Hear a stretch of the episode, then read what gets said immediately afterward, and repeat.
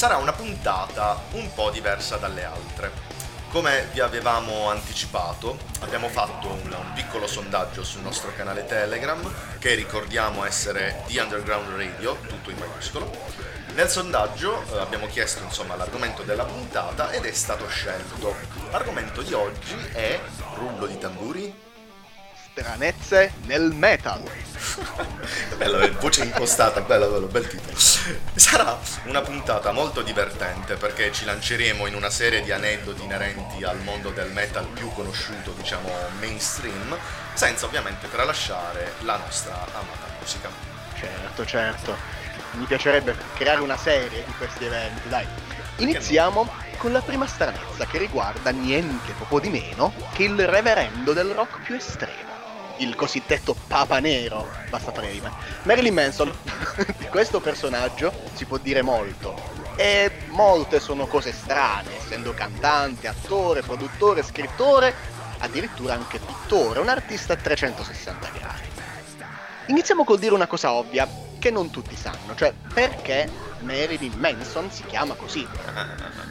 All'anagrafe Brian Warner Made in USA classe 69 il suo nome è un incrocio tra la famosissima attrice su Brett, cantante Marilyn Monroe, ed il serial killer Charles Manson. Lui ha voluto unire in un solo nome due personalità contrastanti, la bellezza della vita e il fautore della morte, bianco e nero, gli opposti. Esatto, eh, già, già, questa è una cosa molto strana, però in realtà ciò che volevamo raccontarvi su, su Marilyn Manson è una cosa che tutti sanno. Lui è un collezionista, eh, ma ciò che colleziona è, è assurdo. Praticamente lui è un accumulatore seriale di cestini per il pranzo. Sapete, quelli che i lavoratori, per intenderci, si portano in ufficio o sul cantiere, ecco. Ne ha centinaia di ogni genere, periodo e datazione, ma solo ed esclusivamente in metallo. Infatti ha dichiarato di avere proprio una stanza intera della sua lussuosissima casa dedicata a questa, questa stranissima passione. Ma non è finita qui. Oltre a ecco. collezionare cestini per il pranzo in metallo, ricordiamolo, in un'altra stanza colleziona, pensate un po', protesi mediche. Mio gambe, Dio! Sì, sì, gambe e braccia di legno di metallo, mani prostetiche, occhi di vetro, feti sotto alcol e roba del genere. Cioè, questo è praticamente un, un pazzo e non puoi non adorarlo per questo. Eh. Dissociandomi dai suoi gusti, di Marilyn Manson ci andiamo ad ascoltare una bella canzoncina presa dal suo ultimo album del 2020, We Are Chaos. Per voi abbiamo Don't Chase the Dead.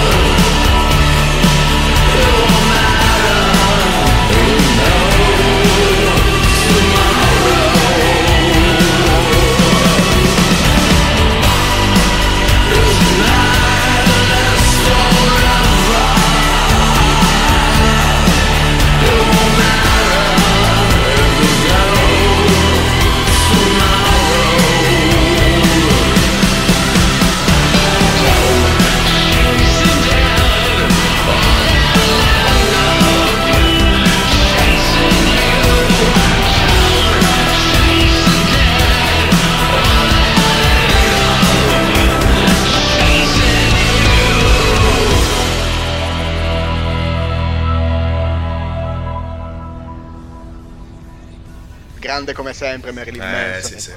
Gran bell'album We Are Chaos. Mm. Il suo stile leggermente mutato verso sonorità meno estreme, quasi più da cantautore, però il risultato è splendido. Comunque Marilyn Manson l'ho seguito durante la sua evoluzione e il risultato che ha raggiunto non è male. No, no, no, infatti, un album diverso dai- da quelli che ha fatto, ma davvero un, un bell'album, si può dire. Bene, bene, allora andiamo avanti con il mondo delle stranezze nel metal e passiamo ai padrini del metal, i Black Sabbath, capitanati dall'ormai immortale e un- un- universalmente riconosciuto nonno del metal, Ozzy Osbourne. Sulla band si può dire ovviamente tantissimo, mm, troppo per Troppo. una sola puntata, sì esatto. Ma noi abbiamo scelto la stra- stranezza suprema dei Black Sabbath, quella che ci è sembrata più, più strana davvero. Più Forse- unica. Sì, sì, esatto, più, più unica. Eh, forse non tutti sanno che eh, i Black Sabbath non sono solo quattro, ovvero Ozzy Osbourne, Tony Iommi, Giselle Bu- Butler e Bill Ward, ma in realtà c'è un quinto membro, o almeno loro sono tuttora convinti di questo. E il quinto membro, altro rullo di tamburi, non è niente di meno che il diavolo in persona, il maligno, il, il male incarnato, Satana insomma. Tutto inizia agli esordi della band. Il bassista Geezer Butler era un amante dell'esoterismo, magia nera, e quindi Ozzy giustamente decide di regalargli un antico libro di epoca Hai medievale. capito il regalo che ha fatto? un qualche genere di trattato sulla magia nera con tanto di scritto in latino, quindi chiaramente il bassista si lancia subito nella lettura, nello studio del manoscritto. E una notte avviene un avvenimento spaventoso. Per lui, fantastico. Caesar si sveglia dopo un terribile incubo. Ai piedi del suo letto vede una figura completamente nera che lo osserva minacciosamente. I Black Sabbath non hanno mai parlato di questo.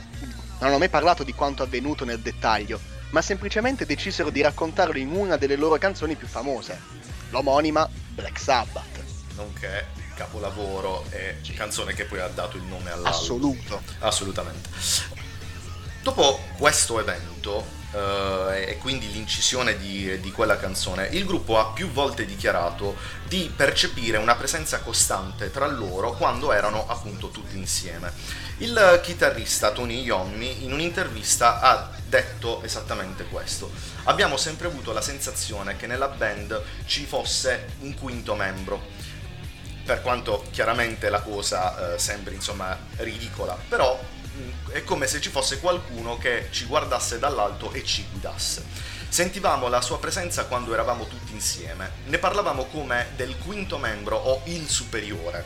Eravamo così vicini come band sin, sin dall'inizio, abbiamo vissuto a strettissimo contatto, che appunto siamo diventati una cosa sola. Sentivamo questo quinto membro come una presenza vera e reale, il che è, è abbastanza inquietante. Agghiacciante. Direi sì, sì. In un'altra intervista, sempre Tony Iommi, parlando dello stesso argomento, aggiunge che non era una semplice percezione, perché succedevano cose strane proprio quando erano tutti insieme. Ad esempio, racconta Iommi, eravamo nel van, qualcuno guardava fuori dalla finestra, guardate, c'è un fish and chips, le luci del negozio si spegnevano di botto.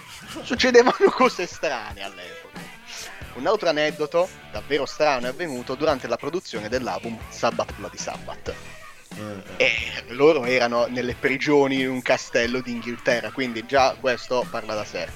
Co- come raccontato in passato da Yommi, c'erano delle ombre che si muovevano nei corridoi e nelle sale del castello.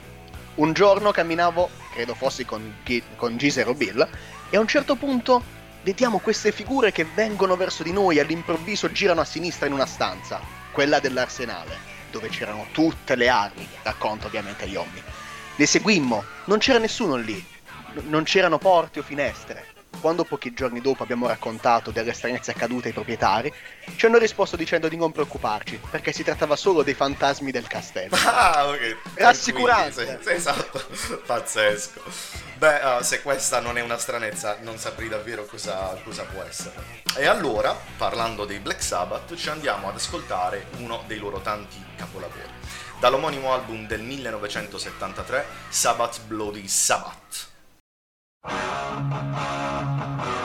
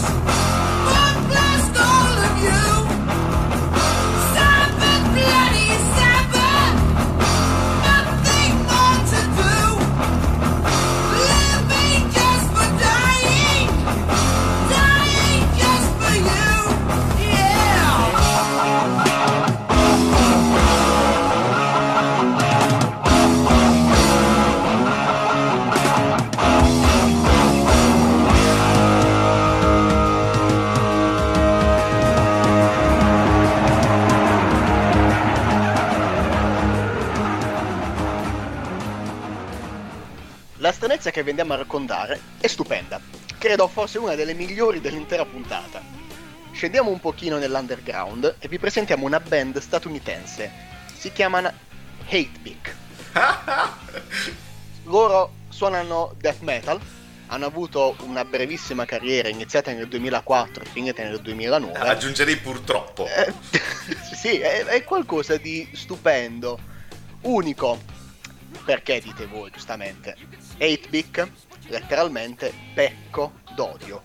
Un nome davvero insolito. E perché insolito? Dario, dici perché insolito? La band, infatti, aveva un cantante abbastanza insolito lui si, si chiama Waldo ed è un uh, pappagallo grigio africano di 19 anni. Ah, avete capito bene, questi geni del male hanno messo alla voce un pappagallo che appunto fa versi da pappagallo e ogni tanto dice qualche parola. Chiaramente uh, la band ha voluto sfruttare delle assonanze giocando sulla parola big o back, che vuol dire becco uh, e hanno sfornato capolavori quali The Number of the Beak oppure The Thing That Should Not Beak. No, e quindi non resta che ascoltarci uno di questi brani. Degli Hate Beak qui su The Underground Radio Elements alla voce il grandissimo pappagallo Waldo. Questa è The Thing That Should Not Beak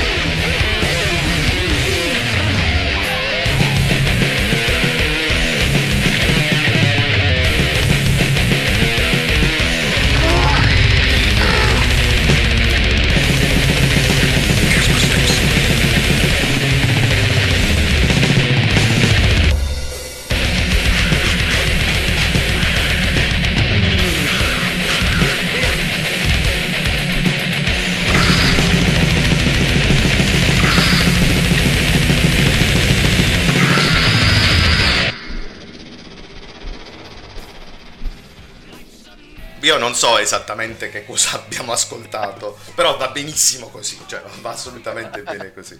L'assurdo nell'assurdo è che la band, o almeno i membri umani della, della suddetta, hanno voluto spiegare perché questa loro scelta artistica, chiamiamola così, diciamo, dicendo di voler portare a un livello ancora più estremo la musica metal Bellissimo. Io alzo le mani. Eh, ricordiamo che non sono gli unici ad aver utilizzato animali comunque nella musica metal. Uh, ricordo di una band che usava sempre death metal che usava dei Doberman alla voce. Caninus. I Caninus, esatto. Quindi. Va bene, va bene. E continuiamo quindi, dato che ci siamo entrati e ci stiamo sguazzando nel mondo delle stranezze. Questa volta andando da un mostro sacro del metal e del rock, il Sua Maestà Eddie Van Halen. Non tutti sanno che il famosissimo chitarrista cantante ha suonato l'assolo della canzone eh, Beat It di Michael Jackson. Mm-hmm. Ma la storia che c'è dietro è, è molto divertente. Dai, è bellissima, fantastica. All'epoca produttore di Michael Jackson, Quincy Jones, chiamò Van Allen per proporgli di partecipare alle registrazioni di Beat come chitarra solista, quindi avrebbe dovuto registrare l'assolo della suddetta canzone. Allora, già iniziamo che quel pazzo di Van Allen per un paio di volte gli agganciò il telefono in faccia in quanto credeva fosse uno scherzo. Però, quando finalmente si convinse, raggiunse Quincy Jones il giorno della registrazione, andò allo studio di pessimo umore attaccò la sua strumentazione, fece qualche take di prova, diciamo, per uh, testare il suono, ecco. Quando il clifonico gli disse, ok, basta, abbiamo finito. Come abbiamo finito? Chiaramente Van Allen, da megalomane perfezionista qual era, andò su tutte le furie, perché era insoddisfatto del proprio operato. Ma sia il fonico che il produttore dissero che andava bene così, l'assolo era perfetto. E Van Allen diceva, ok, contenti voi, non si fece neanche pagare. Infatti, quell'assolo di prova fu inserito nella canzone, nell'album, che di lì a poco sarebbe diventato il successo planetario che tuttora oggi noi conosciamo. Immaginate Van Allen, che probabilmente da una serata postuma di alcol e roba varia, fa una take di prova e poi si sente quella solo che viene messo nell'album di Michael Jackson che ha venduto milioni di copie. Già questo è strano. Come non si è fatto bast- pagare. E non si è fatto pagare, chiaramente. Come se non bastasse, Van Allen ha più volte dichiarato di non ricordarsi minimamente che cosa avesse suonato, com'era l'assolo, perché appunto era una, una, prova, un soundcheck fatta giusto così per sentire il suono. Molti anni dopo, uh, Jennifer Batten, la famosa chitarrista turnista di Michael Jackson, durante un, una serata privata uh, rifece la, la solo di Beat It proprio davanti al suo creatore, a Eddie Van Allen. Van Allen, concluso la, la, l'assolo, prese la button da parte e le disse ok, adesso me, me, lo fai rivedere con calma dall'inizio perché non mi ricordo niente. Questo è meraviglioso. A riprova di quanto detto finora. esatto, esatto. Proprio di Van Allen, dall'album 1984 ci ascoltiamo Panama.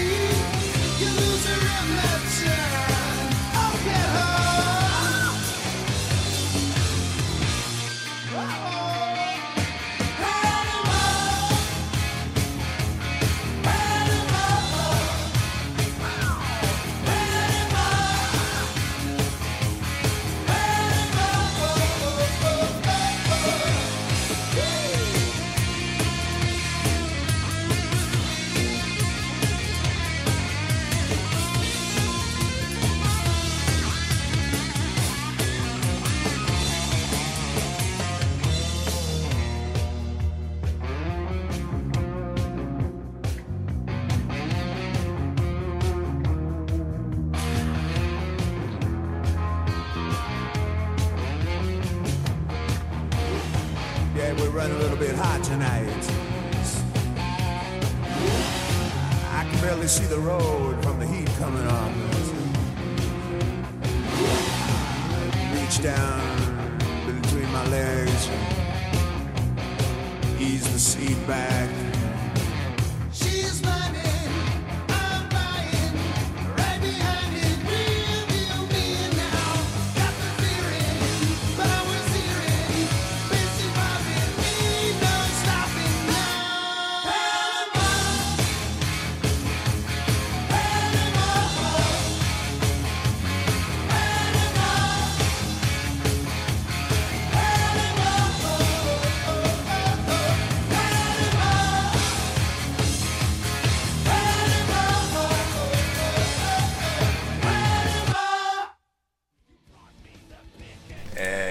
Grandissimi Van Allen. Con questo brano comunque vogliamo ricordare il grandissimo genio di Eddie Van Allen, purtroppo scomparso il 6 ottobre eh. del 2020 dopo più di vent'anni di lotta contro un tumore alla, alla gola. Eh... Sei stato un mito, eh, inarrivabile, inimitabile. Assolutamente. Però continuiamo con le nostre stranezze nel vai, mondo vai. del metal. Si parla di heavy metal principalmente pensando alla musica o magari a queste tematiche, scordandoci che è uno dei pochissimi generi, se non fosse l'unico, vabbè comunque uno dei pochi, ad aver lanciato una moda estetica, stilistica. Mm. Parlo di catene, borchie, giubbotti di pelle, jeans anfibi, ovvero l'as- l'arsenale del classico metallaro medio. Non molti sanno che l'origine di questo stile estetico è ben precisa e ha delle spiegazioni importanti. Sì, assolutamente, assolutamente. Se si pensa al rock anni 60-70, la musica che poi ha ispirato la nascita del metal, è facile intuire che è una musica nata, tra virgolette, in povertà. Uh, spesso e volentieri era, era i, i, i, primi gruppi, diciamo, e, e, non solo i primi. Erano ragazzi con pochi soldi in tasca, appartenenti a ceti medio-bassi uh, d'allora. E l'abbigliamento più comune erano chiaramente i jeans, spesso e volentieri strappati o scoloriti non per scelta ma per usura praticamente, e le, e le classiche magliette con loghi colorati o magari sbiadite e, e macchiate. Le, l'esempio classico di questo è il, è il, classico abbigliamento hippie, un abbigliamento mm-hmm. coloratissimo ma comunque creato con indumenti di scarto, spesso diciamo riutilizzati e ricolorati. Sì, questo tipo di abbigliamento, prima semplice, poi ovviamente con l'evoluzione sempre più ricercato, diventato uno status symbol, è alla base della moda fino al 1978. Un gruppo, divenuto poi leggenda nel metal, tutt'oggi ancora attivi e chiamati Gods of Metal, sfornò una delle loro sonorità più dure e spinte, Killing Machine. Che album! Stiamo parlando degli immensi Judas Priest Furono proprio loro a presentarsi sul palco vestiti totalmente di pelle, borchie, catene, collare e quant'altro abbigliamento che avrebbe ispirato in successione gruppi come Iron Maiden, Venom, Slayer e chi più ne ha più ne metta, certo. l'intero trash metal, death metal. Eh. Ah, l'intero metal si può dire. C'è da dire che in realtà uh, i Judas Priest iniziarono uh, timidamente a far vedere questo tipo di, ve- di, vestiario già da prima di Killing Machine. Però diciamo che uh, il 1978 quell'album è riconosciuto come l'inizio di, di questa scelta. E infatti eh, proprio dietro questa scelta c'è un, un motivo preciso e qui sta la stranezza. Rob Alford, lo storico cantante della band, all'epoca già dichiaratamente omosessuale, frequentava l'ambiente del BDSM inglese, il, i circoli sadomaso per intenderci, e più in particolare un ambiente denominato subcultural leader, letteralmente sottocultura della pelle. In poche parole eh, era o è, non so se esiste ancora, un ambiente legato al, al mondo gay eh, e più precisamente ai sadomato- sadomasochisti feticisti della pelle e del latex che eh, ri- rifiutavano lo, stere- lo, stereotipo del gay effeminato, prediligendo diciamo, la figura dell'uomo rude, muscoloso, mo- motociclista, pelo al vento, vestito con borchie, pelle e accessori affini. Questa wave comunque fu continuata negli anni 80, possiamo dire anche Freddie Mercury stesso, il momento in cui si fece crescere i baffi, fu proprio per continuare questa wave iniziata anche dai Village People Certo, certo, certo, certo. Il, il cantante, quindi Rob Alford, già quindi abituato a, a vestirsi in questa maniera per passione, diciamo così, ebbe l'idea di importare tale stile nei- nella band, nei Judas Priest, sia sicuramente per un discorso di spettacolo che, come poi ha confermato lui stesso, anche per una sua voglia personale di natura erotica, diciamo. Questo colpì talmente tanto l'opinione pubblica che molte band si ispirarono a questo fenomeno e nacque lo stereotipo del metallaro con pantaloni, giacca di pelle, bracciali di bocchi, catene, eccetera. E devo dire personalmente sono felice che siano arrivati prima i Judas Priest dei Manowar. Assolutamente, assolutamente sì. In conclusione, è davvero strano pensare che un genere considerato maschio, rude, duro, violento e diretto sia nato comunque da una sottocultura appartenente al mondo omosessuale. È una stranezza interessante, davvero, davvero figa. Bello, bello, sì, sì, sì. Ci, ci piace il- diciamo, questa storia come chiaramente ci piacciono i Judas Priest e proprio loro ci ascoltiamo una canzone dell'album sopra menzionato, Killing Machine, qui su The Underground questa è Hell Band for Leather.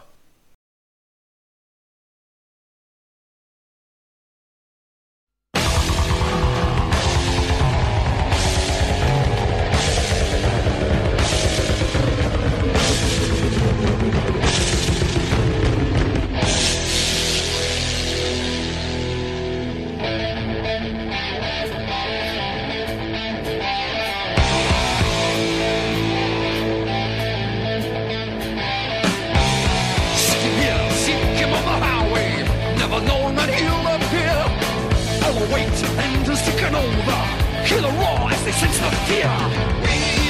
Wheels, back of steel and a flash of light. Screams from a streak of fire as he strikes. Hell bent, hell bent for leather. Hell bent, hell bent for leather. Black as night, faster than a shadow. Comes a flare from a raging sun. An exhibition, ship position. Yet no one knows from where he comes. Fools, self-destruct cannot take the crown. Dreams crash one by one to the ground. Hell bent, hell bent for leather.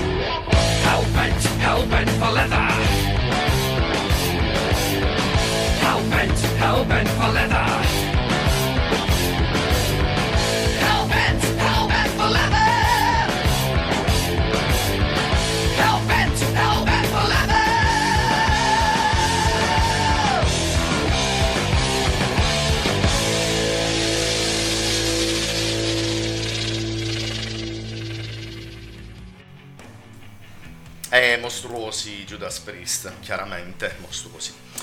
E passiamo ad una chicca che abbiamo scoperto di recente, ma non potevamo esimerci dal raccontarvi e chiaramente parlare del, eh, delle- di, di questa stranezza.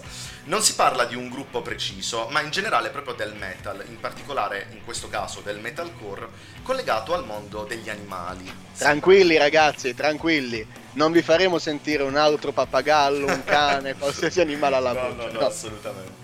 No, infatti, a, a- a quanto pare eh, anche gli animali ascoltano musica e tra tutti c'è un animale che è più metallaro degli altri. Sto parlando di quella creaturina carina con gli occhi neri, la bocca sempre leggermente aperta, i dentini da fuori, il grande squalo bianco, la macchina di morte perfetta degli oceani e ovviamente come tale non poteva non essere metallaro, ma diciamolo Ovviamente, chiaramente. ovviamente. Pare che un gruppo di documentaristi del Discovery Channel, durante un reportage fatto nel 2018, sono riusciti ad attirare ben due esemplari di squalo bianco facendogli letteralmente ascoltare canzoni del gruppo metalcore Darkest Tower. e scientificamente parlando, questo avviene perché le vibrazioni prodotte dalla musica possono essere captate dagli squali grazie ad un organo chiamato linea laterale. Lo stesso organo che permette quindi di percepire le vibrazioni dei banchi di pesci e quindi potenziali prede. E a quanto pare le vibrazioni prodotte dal metalcore piacciono e attraggono letteralmente lo squalo bianco. Quindi praticamente seguendo questa logica, se spari in acqua un po' di black metal potresti richiamare il Kraken, no anzi Cthulhu. capito? Eh, esatto, direttamente. Va bene, va bene. In realtà, eh, per quanto la tua spiegazione sia perfetta, aggiungo una piccola cosa. Questa cosa della, della musica, insomma, era già stata sperimentata qualche anno fa dal documentarista Matt Waller eh, con altre canzoni, tra cui la sempreverde Back in Black degli ACDC. Insomma, in conclusione, la stranezza vera è che gli squali sono me- metallari, praticamente. Che non è una grande stranezza, è un dato di fatto. Esatto, esatto. Ci andiamo ad ascoltare proprio dei sopracitati Darkest Tower dall'album The Human Romance Savor the Kill.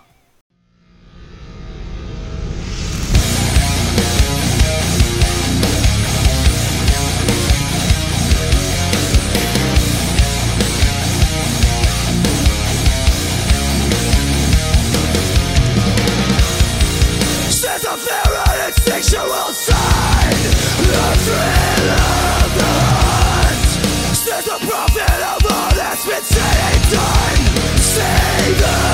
Yeah!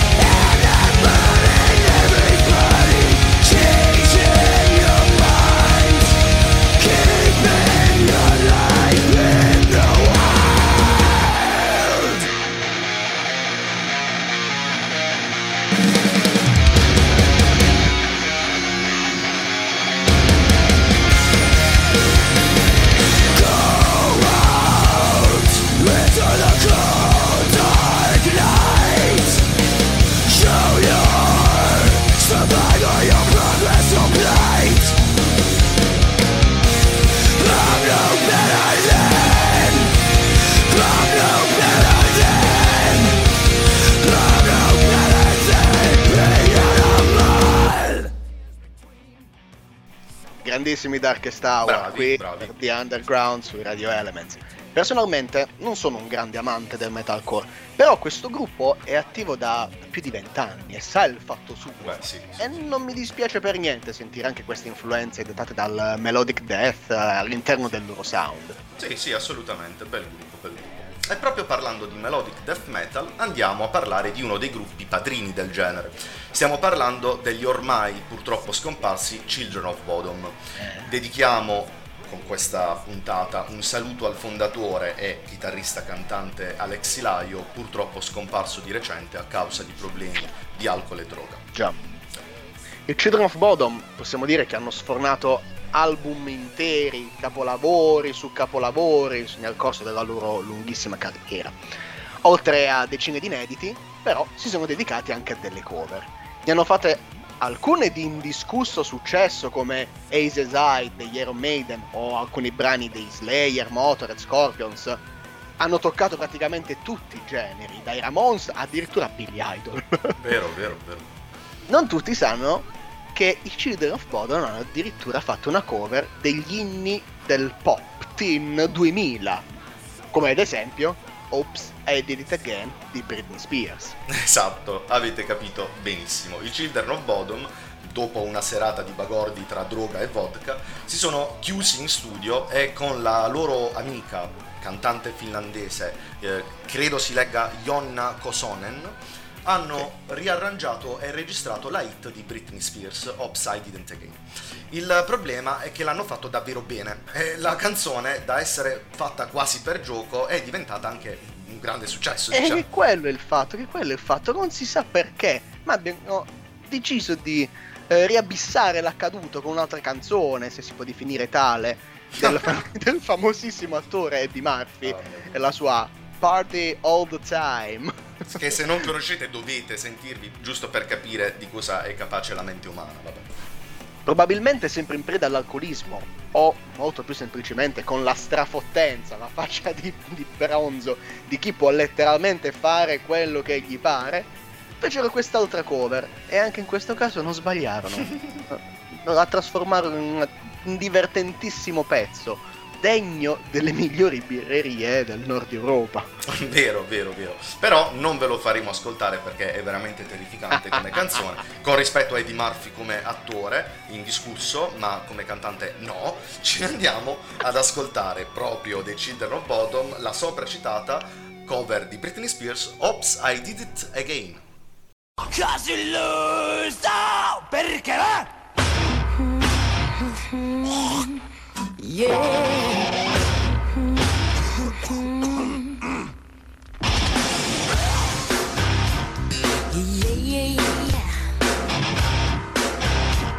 oh, yeah, yeah, yeah, yeah, yeah. Think I did it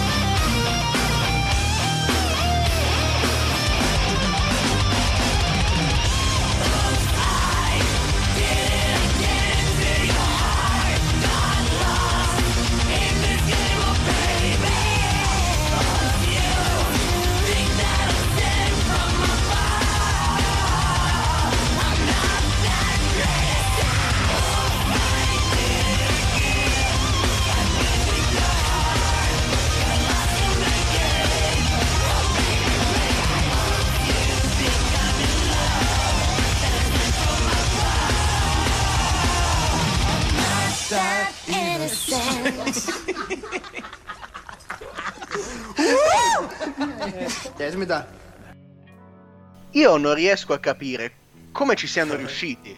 Cioè, hanno fatto la cover di una canzone per adolescenti in chiave death metal senza spostarsi minimamente un millimetro dal loro stile granitico. Fantastici. Io personalmente mi sono cimentato in diverse cover, ma eh, arriva, alla fine comunque fai una tua interpretazione.